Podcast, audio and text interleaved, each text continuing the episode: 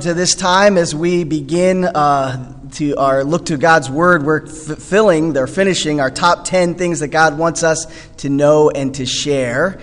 And hopefully, this has been an encouragement. I, I really enjoyed preparing for these messages. Uh, if you missed any of them, you can go uh, online. They're all there for you to see. If you go to YouTube or Facebook, uh, each week we are live streaming them, and then they're on there for you to see past uh, whenever you'd like to go back and to see them.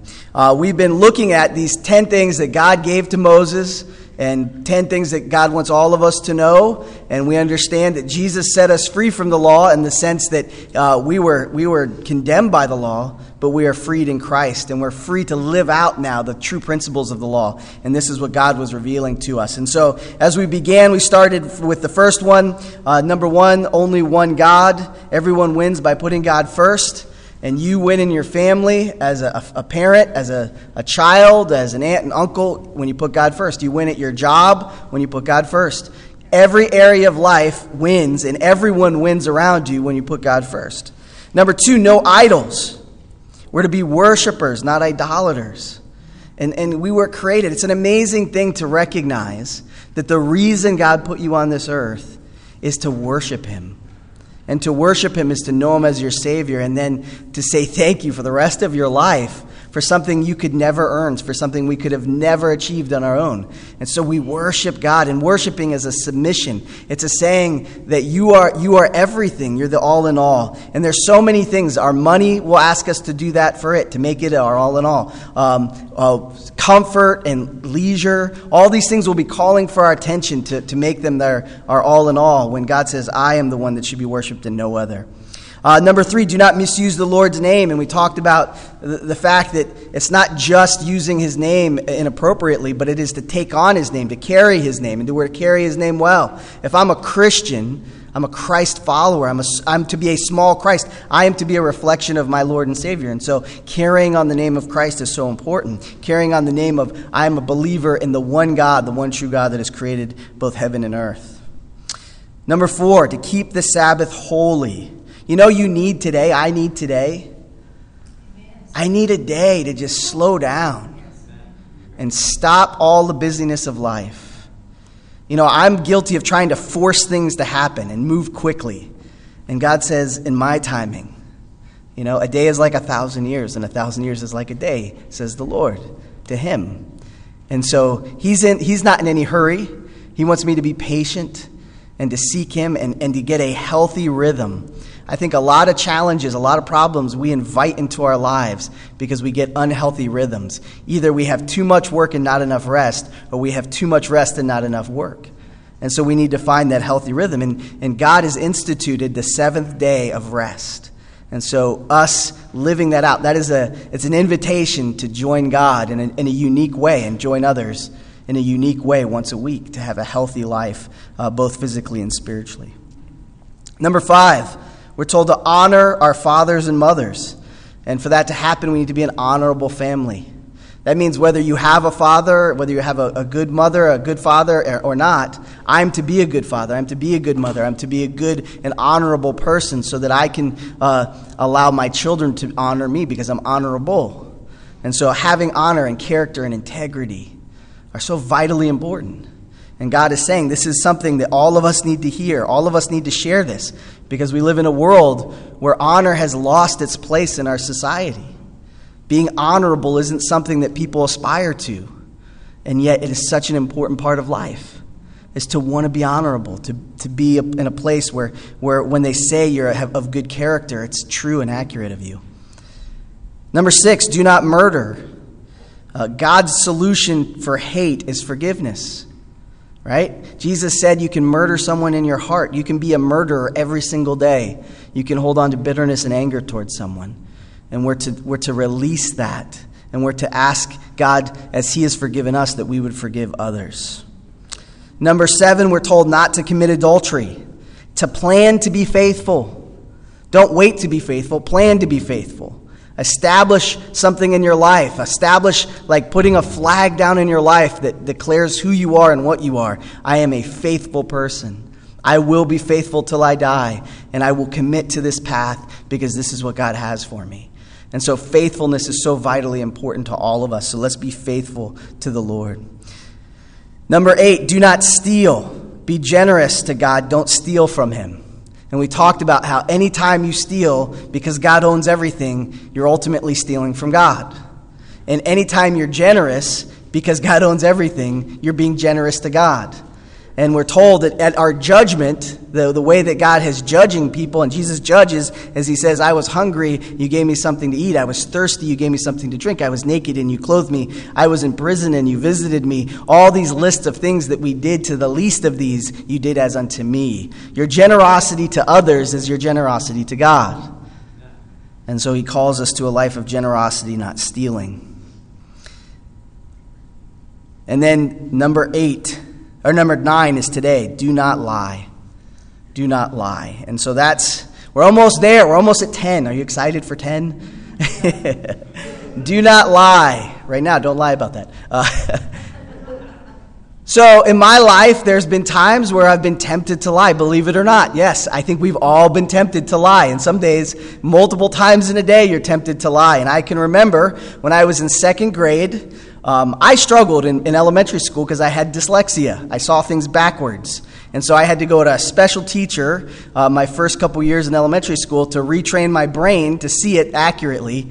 Um, and interesting to me is that there's other places in the world where I'd really fit in because they do write it backwards. But uh, so I had to retrain my mind to see it. So spelling was a very difficult, even today, spelling is a challenging thing because my mind doesn't look at it. I have to reorganize it a little bit. So in second grade, I was not good at spelling, and we would have a spelling test. And uh, it, during the spelling test, you'd have to, if you got a poor grade on it, you had to take it home and give it to mom and dad. And there was a little place where they had to sign it to see that they saw what you got on your spelling test. And then you had to return it. And here was the punishment the punishment was if you didn't get it signed, you didn't get to go uh, to PE. You didn't get to go out for rec time. Okay? My favorite part of the day was playing a game called kickball. Next slide, Elijah, please. Kickball was my favorite game. And my favorite thing to do is kick that ball as hard as I could and run around the bases as fast as I could. Literally, from when I woke up the morning, the only thing I cared about was kickball for that day. And so to lose kickball was going to be a great loss for me. And I came to school, and it was the day you were supposed to turn in your spelling test and I hadn't gotten it signed. Now, I don't know if I intentionally didn't get it signed because I was embarrassed or ashamed of my grade, or I just forgot. Either way, I had a spelling test, it was there, and it wasn't signed. So, guess what second grade Mike decided to do? He said, I will try to forge my parents' signature. And so, in my second grade handwriting, which was as bad as it is today, I tried to sign for my, for my parents. And uh, my, my teacher must have been like Sherlock Holmes because she didn't fall for it. she knew exactly what I had done, and uh, the punishment was I had to go to the principal's office. And I went to the principal's office, and the principal took me to the phone and had me call my home phone number. And my mom picked up on the other end, and I had to tell her what I had done. And so I get on the phone and I say, Hey, mom, and she's like, Mike, is there something wrong? And I said, Kinda. you know, I have a spelling test every week. Well, I wrote your name on there instead of having you sign it. Well, I think my mom was so confused of why I was calling her in the middle of the day, she didn't really understand what I was telling her. And yet, when I got home, they figured it out and I was in trouble. But I ended up not being able to go play kickball for a week I lost all those privileges, and I've learned that lesson to today. God allowed me to make that mistake because I will never forget that I chose to tell a lie when I should have told the truth. And I thought by telling the lie, I would gain an advantage in life. I thought by somehow I could break the laws of God and something good would happen, right? It would be beneficial to me. And yet, in the end, it was worse than if I would have just told the truth to begin with. And I think this is such a valuable lesson. It's so important for us to realize we live in a world that's okay with lying as long as you think you can get away with it. We live in a world that thinks that lying is not a very big deal. That if, if, if it's small or insignificant, or if it doesn't affect people in a terrible way, or if it doesn't have major impact, if I can get away with it, if I think it's beneficial, then it's okay. A lot of people say, I just go by my gut, and if my gut tells me it's okay to lie, then I'll lie. And that is a huge problem in our, in our culture. And that's a huge problem on the micro where it's small in my own personal life. If I tell lies in my relationship, it'll destroy my relationships. If I tell lies at work, it'll destroy my job. If I tell lies in my community, it will destroy my relationships in the community. Lies will destroy just about any level of trust anywhere quicker than anything else. But the bigger problem, even bigger than that, is when our leaders lie. On the macro, on the big picture, when our leaders lie, it destroys a lot of things. Many of you, if you go to the next slide, you're going to see uh, this is Secretary of Defense in 1965, Robert McNamara. Robert McNamara. Many of you know who he is. Um, during the Vietnam conflict, he came on national television and said we were doing a great job. We were, just, we were really tearing it up, and the, the Vietnamese were about to quit. Later on, about 30 or 40 years after this, he wrote in his memoirs and was recorded that he knew he was lying. He intentionally lied. Not only did he lie to the U.S. people on the television, he lied to the congressmen and senators when he was brought under their oath to tell them what was going on. So he lied. He's the leader, he's a top leader in this area of our country. He lies to the people and he lies to the other leaders. Do you know what the consequence of that has been? The United States, as they surveyed up to 1950 and 1960, the trust in the government was overwhelming, 80% at times. They trusted that the decisions the government was making was accurate. Do you know, and we all know this, this isn't a surprise to any of us, the vast majority of our population, depending on who's in charge, whether it's Republican or Democrat, distrusts the leadership completely. Right? We don't trust our leaders. Look at our situation right now. We have a virus that has come in and we don't know who to trust. Why? Because we've been told lies before. What, who can you trust when the foundation of trust has been destroyed? And so we are living in the fruit of a decision to lie. You see, the, the seed of lying was sown in 1965, and we are living in the consequence of that seed growing into a tree. And so we have a major problem. And it's not just the United States, the United Nations. Lies and deceptions, numbers about how many people have certain diseases, lies about the number of people that are in certain situations. They're used, they're inflated so that more money can be given to them. And yet, when that is realized and you figure out, wow, they told us a wrong number just so they could get more money, guess what happens the next time they come and want money? And there is actually a real problem, and it's actually that size. You've eroded trust. And when you erode trust, not only the, the nation, but the world falls apart and people suffer. And pain and anguish. In Proverbs, it says, where evil leaders rule, the people mourn in anguish because if you lie and you justify it because you think it's doing a good thing, you don't recognize that lie is a seed that grows. And past the time of your decision will have ramifications. And lies distort and destroy. And so, this is a major problem in our nation. This is a major issue for us to consider. Go to the next slide. And so, as we ask the Lord to speak to us this morning, we want to see what God has to say about this issue of lying. We want to ask Him to, to guide our thoughts and our minds. And there might be someone here today that God's going to use in a powerful way to share this truth, to make an impact to reveal the gospel to the world. And so we want to ask him to do that for us as we precede his word with prayer. Let's pray. Father God, I thank you for your love. I thank you for your grace. I thank you for your hope. I thank you that you can be trusted. Your truth has been truth since the beginning. You do not change. You did not change in the past. You do not change in the present. You will not change in the future. You are the same yesterday, today, and forever. And you are true and, and worthy of our praise. And Lord, you told us that your words will not return void. Um, that if we uh, are led by your Spirit, that we are, we, it's a nutrition that we're going to receive. It's our food for today, Lord, that we would grow and become stronger because of what you've said.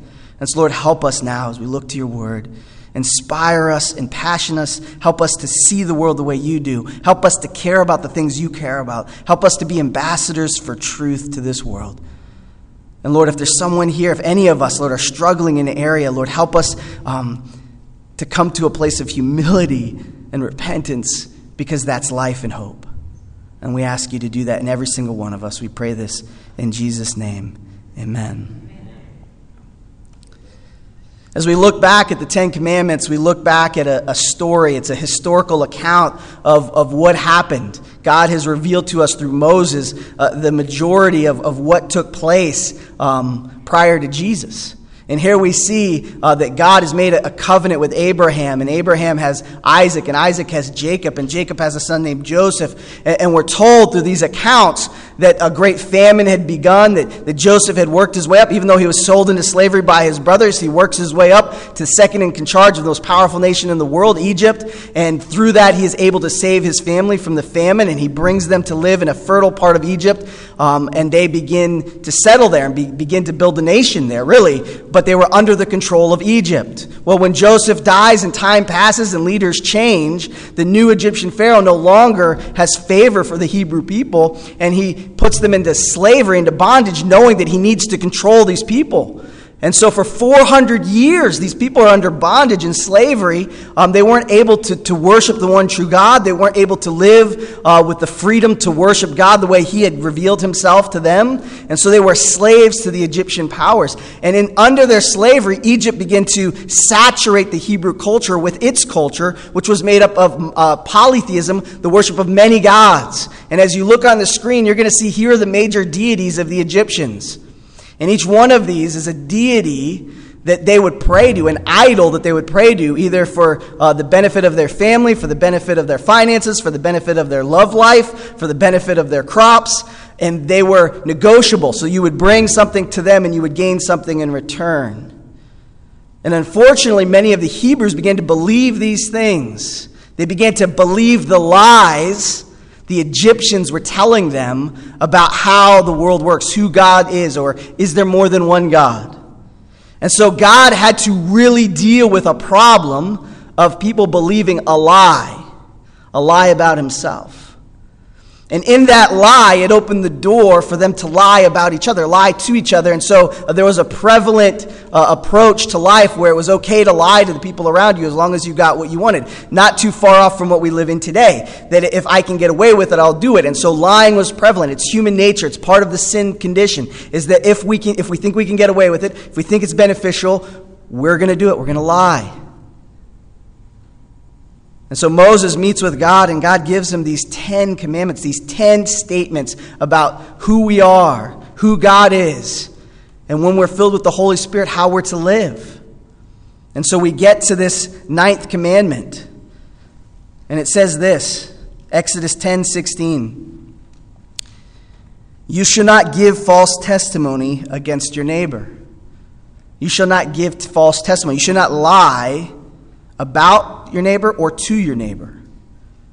And though we're not to lie, because lying was prevalent, lying is prevalent in us. Our tendency is to lie. And we understand because of lies that it causes great problems. Well, the next question becomes well, who's my neighbor? Is it just the people that live next door to me? Is it just the people that I know? Well, Jesus clarifies for us of that in Luke chapter 10, verse 29. Uh, one of the, the leading religious scholars, one of the leading religious Pharisees, comes to Jesus and he knows all of these laws and rules and regulations. And he says, Jesus, uh, which of the laws is, is the most important? And, he's, and, and Jesus says, Well, what do you think? He says, Well, love the Lord your God with all your heart, soul, mind, and strength, and love your neighbor as yourself. And Jesus says, You are wise in saying this. And then he goes on to ask him, because that the question that then was obvious is, Well, who's my neighbor? Who's my neighbor? And Jesus tells him a story about a, a man who was traveling from Jerusalem to Jericho, which was a downhill travel. It was a journey that was perilous, and there were many thieves that would stay on that traveling road and attack the people as they went by. And that happened to this individual. This man was attacked, everything was stolen from them, and he was le- left there to die, bruised and bleeding on the side of the road.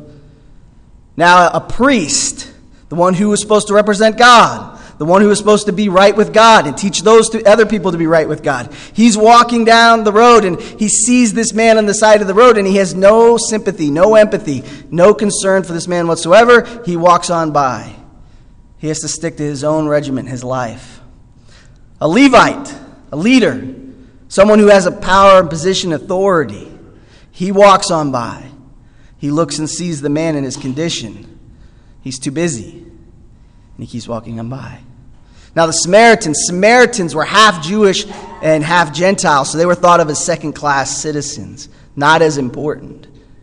Yet this Samaritan is walking by and he sees the condition of this man, and his heart is broken for him, and he goes over and he tends to the wounds. He puts him on his mule and he takes him to the inn and he tells the innkeeper, Get the medicine, get this guy taken care of. I will cover the costs up to whatever is needed. I'll return to make sure things are set free. Jesus says to the Pharisee in the story, Who was the neighbor? Who was the neighbor? And there was the realization that everyone on the planet that's not me is my neighbor. Every person I see is my neighbor. So I can't, it doesn't say, don't tell false testimony, don't lie um, to your family, but it's okay to lie to the government, it's okay to lie to your job, So, because they're bad anyway. Really? Right? It's okay. You can lie to them because they're bad. If they're bad, you can lie to them. No, God says your neighbor's everybody, even the, the people you think are bad, you can't lie to them. Even if you think they're corrupt, you can't lie to them because truth is too valuable. Truth is, is a universal principle. Truth is part of the ingrained nature that God created for us to operate in. And when you break that, there's always death. There's always something that will be negative when you break an eternal, tr- eternal reality that God has created within the universe. So, who is our neighbor? Everyone is our neighbor. But we need to understand this too, and I think this is so vitally important for us to recognize in this day. John 8 24 says this. This is Jesus talking to these same religious leaders, these same Pharisees, and he says this to them. He says, You belong to your father, the devil, and you want to carry out your father's desires. He was a murderer from the beginning, not holding on to the truth, for there is no truth in him. When he lies, he speaks his native language, for he is a liar and the father of lies. Jesus is saying to the Pharisees, there are two families in the human race. There are two families you can belong to spiritually. You can belong to God, who is light and truth and righteousness, or you can belong to Satan, who's death. And your father's language will become your language. You know, sometimes, it's becoming less now, they would say to my son, You look so much like your dad. I watch me on these videos and I say, What is my dad doing up there? I discipline my kids and I'm like, Wow, that's what my dad did. I see my dad in me. Because we become like our fathers, we become like our parents. We, there's a, when you're invested and you have that deep relationship, it becomes part of who you are. And you know what? It's the same thing spiritually. We become more and more like our Heavenly Father the more we spend time with Him, the more we build relationship with Him, the more we commit to Him, the more we live in that beautiful, wonderful daily relationship with Him. You begin to look like Him in your spirit. And your truth becomes consistent and, and accountable, and, and it's there. You're a truthful person. But you know, the same thing's true if you're not in His family. If your father is the devil, you will speak the language of your father, and that is lying. You know, there's people in this world, their, their first language is the language of lying. They will, I had a friend, and this is not to put him down, I had a friend in college that if he was laughing, we knew he was telling the truth. Everything else was a lie. Because he struggled with this. We all struggle with this. But there is a reality, and we need to realize it as followers of Christ that not everyone is in the family of God, and not everyone has the spirit of truth. We want everyone to, we want to invite everyone into his family. But some people will say, No, I don't want to be in that family. Some people will reject the truth. And we have to realize that our world is not run, not everyone who's in charge, not everyone that we deal with is a child of God. Some are, are the children, and they've committed to it, of lying. And so we have to be careful in understanding that and discerning. We are to be wise. Jesus said, Be wise as serpents, but harmless as doves. Don't be foolish in falling into the traps of the enemy. God is the father of truth, Satan is the father of lies. Proverbs 12:22 says this, "The Lord detests lying lips, but he delights in people who are trustworthy." It's an amazing thing to me. I, I always, you know, you think of God as how they've painted him, an old man who's kind of cranky and doesn't want you to have any fun. That's what I, the opinion of youth that I've worked with for a long time, that's kind of the picture I got that a lot of people have of God. That he's kind of sitting up there, he's got gray hair, and he's just watching you saying, You're just a mess up. Why do you keep screwing up? That's not God at all. First of all, God is timeless, so he's younger than any of us. He's never aged a day. So he is in his prime. He is a spirit. Jesus is the body. And so he's a reflection of the eternal Trinity. But the truth is, he's loving and gracious, but he also has emotions. Do you know God has emotions? We have emotions because God has emotions. We are a reflection of him. He is not a reflection of us. And he can get angry. But and he can get upset. And I look at this and I see that he delight uh, he detests. He detests lying lips. He hates it when we lie. He hates it when people lie. But he gets excited and he gets joy when they're trustworthy. What a clear, clearly defined path we have. If I if I'm willing to be his child, I'm going to live a life of truthfulness, even if the truth hurts. Right? Because yet I make a mistake, you make a mistake, and we got to own up to be it and be truthful, or we can hide it with lies. Right? That's how it works. You're going to make a ton more mistakes in your life. I'm going to make a ton more mistakes in my life. And am I going to hide it with lies? And it'll hurt with the truth. The truth is going to hurt. But lies are going to hurt a lot more. Lies are going to hurt a lot, lot more in the end. This is what God wants me to know. This is what God wants you to know. This is what God wants us to share with everyone we know. Okay, so what's the answer then? This is a hard this is a hard issue. This is an issue that touches everybody's lives. What is the answer? It's interesting in John chapter 18, this is Pilate. Jesus is brought uh, before the Sanhedrin. Now he's brought before Pilate, and he's about to be put on the cross. And he's having this interesting discussion with Pilate, who's the Roman leader. He's in charge of what's going on in Jerusalem. He's the Roman official. He's trying to figure out what to do with Jesus, and this is the conversation he has. He says, Am I a Jew? Pilate replied. Your own people and chief priests handed you over to me. What is it that you've done? Jesus said, My kingdom is not of this world. If it were, my servants would fight to prevent my arrest by the Jewish leaders. But now my kingdom is from another place. You're a king then, said Pilate. Jesus answered, You say that I am a king. In fact, the reason I was born and came into the world is to testify to the truth. Everyone on the side of truth listens to me.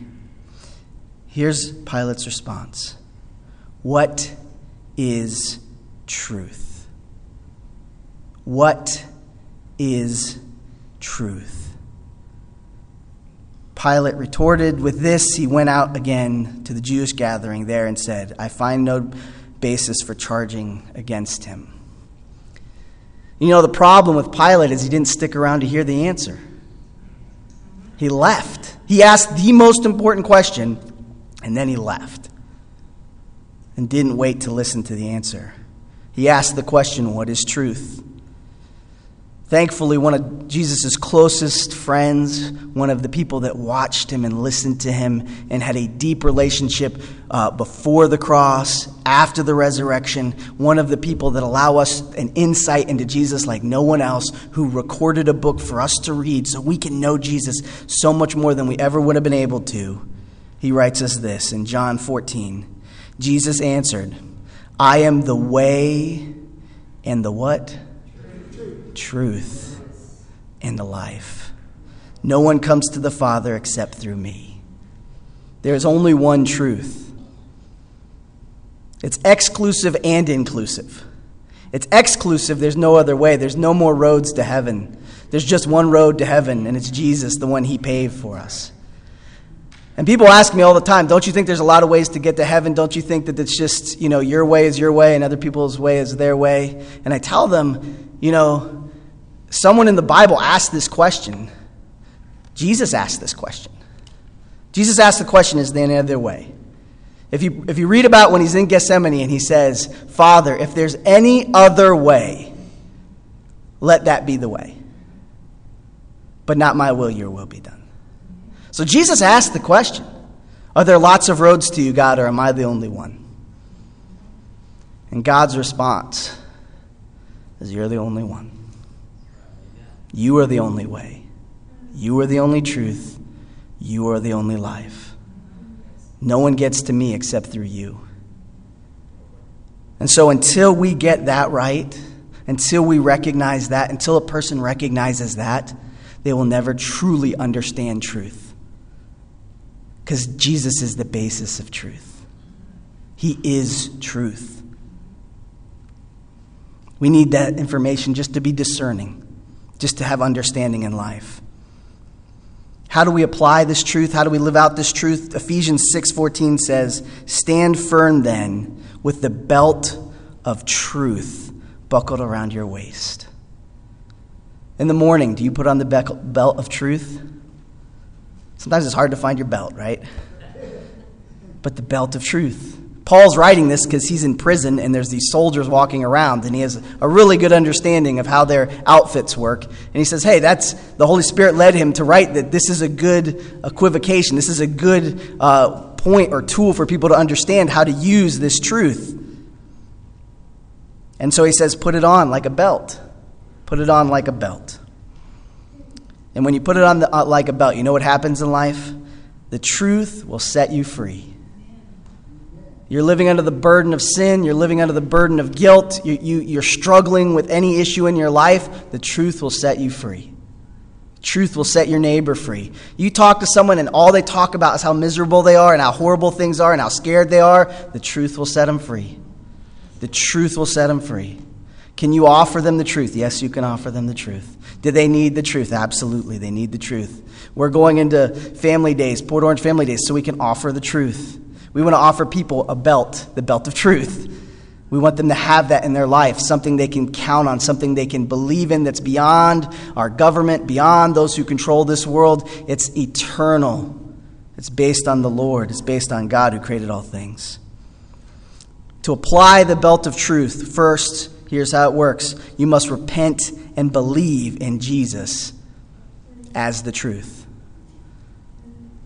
I have pride. I am stubborn as a person. At 16 years old, I remember a speaker. He was really, he was not a, a feel good speaker. He was like direct.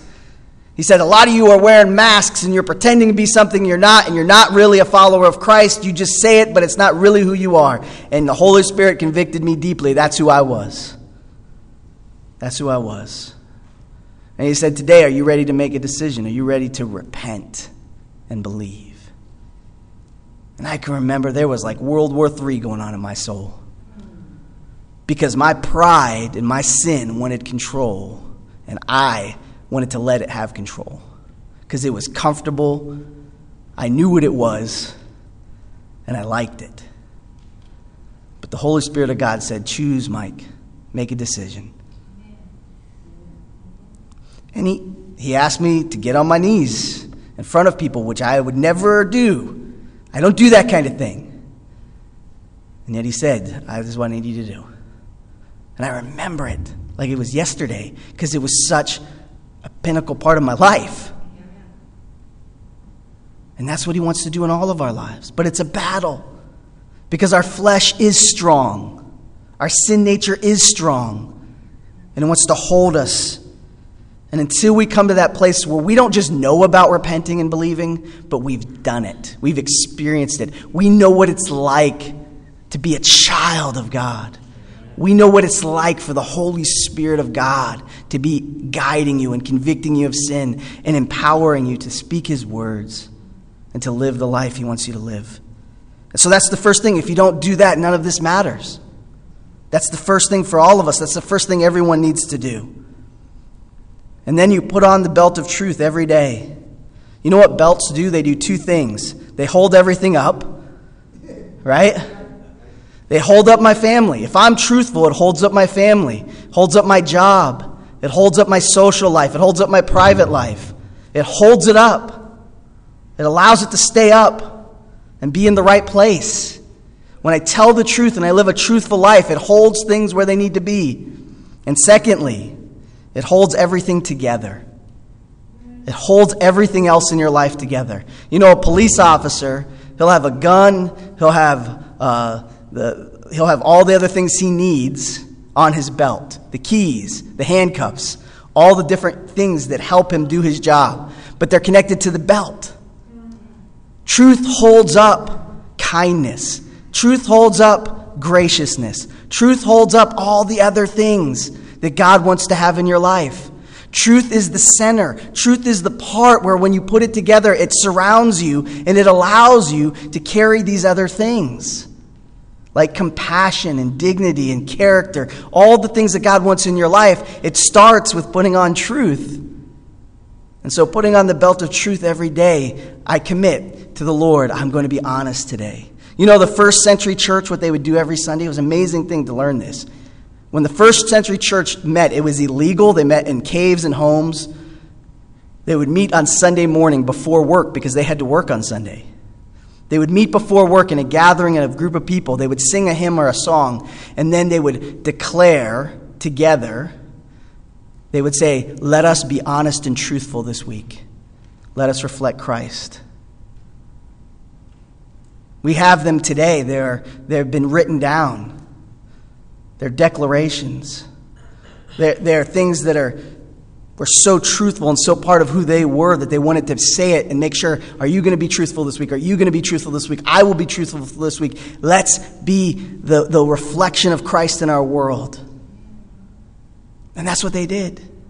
And I believe today we're to follow their example. And when we meet together and when we talk about something like this, we, we, we're honest that we've lied, we've honest we've messed up, but then we commit to truth. We commit to it. And we say, I'm going to be a truthful person. I'm going to be an honest person even when it hurts. I'm going to be an honest person. And then finally, I think it's so vital that we recognize that there are two families in this world. You see, to be twice born, to be born again, is to be born into a new family. But until you're born into that family, you're also part of a family. You're part of a lost family. You're part of a, a sin filled, fleshly family. And we have to recognize that we're to love that other family, love them so much that we invite them into this family with the Lord. But not to be foolish. Not to be foolish and trusting or, or allowing terrible things to happen because we believe that they're coming from a place of honesty all the time. So we have to be wise and discerning and loving and caring, but understand the wheat and the chaff are together till the end. And we need to see that and recognize that. So, my question are you twice born? Have you been born of the Spirit? Do you know Christ is your Lord and Savior? Romans 10 9. If you declare with your mouth Jesus is Lord, believe in your heart that God raised him from the dead, you'll be saved. Has that happened in your life? And then finally, what is God telling you? We didn't gather here to hear from me or even sing songs that somebody else had written. We're here to hear from God. I'm here to hear from God. What is he saying? One of the things Jesus did, it was such a special gift to all of us, as he said, As often as you meet together, remember me. Remember my death, burial, resurrection. And we call that communion, common unity in Christ. Communing in his death, burial, and resurrection, recognizing through his stripes we are healed. 1 Corinthians 11, 27 through 30 says, So then whoever eats this bread, talking about the communion bread, or drinks this cup of the Lord in an unworthy manner, will be guilty of sinning against the body and the blood of the Lord. Everyone, who ought, everyone ought to examine themselves before they eat of the bread and drink from the cup. For those who eat and drink without discerning the body of Christ and eating and drinking the judgment, eat and drink judgment on themselves. That is why many among you are weak and sick, and a number of you have fallen asleep. And so we, we take this part of what we do extraordinarily seriously. This is not ritual. This is not we're doing it because we're supposed to do it or it's just part of our routine. This is the communion of Christ representing his death on the cross, his body being broken for us, his blood being spilled in a new commitment, a new covenant that we can trust because it's trustworthy. That through his blood, he has had a blood transplant spiritually with us, that we are set free from the disease of sin. And so, as we come to this most important moment, I would encourage you if there's anything that the Lord is convicting you about, that you would release it and repent of it and ask God to help you to know what actions you need to take to rectify if necessary. But as we come to the table of communion, the qualifications are this. If you know Jesus as your personal Lord and Savior, if you've confessed and believed, and you know that He is your Lord, and you know that He is your Savior, then we ask you to join us as a family in partaking. If you've not yet made this decision, I'm so happy you're here. We love you, we care about you. But it would be of the utmost importance not to take communion. Because this is such an important thing. And so, as we come to this time in a moment, the deacons will come forth. We'll distribute the elements. We'd ask you to hold them. Um, Somewhat because of COVID, we're trying to be careful, so you'll have a plastic lid that you'll pull off. It'll have the bread. There'll be another plastic lid for the cup. I will lead us in the partaking and remembering of this wonderful act that Christ did for us. And so now, for a few moments, let us calm our hearts and our souls. Let us listen to God.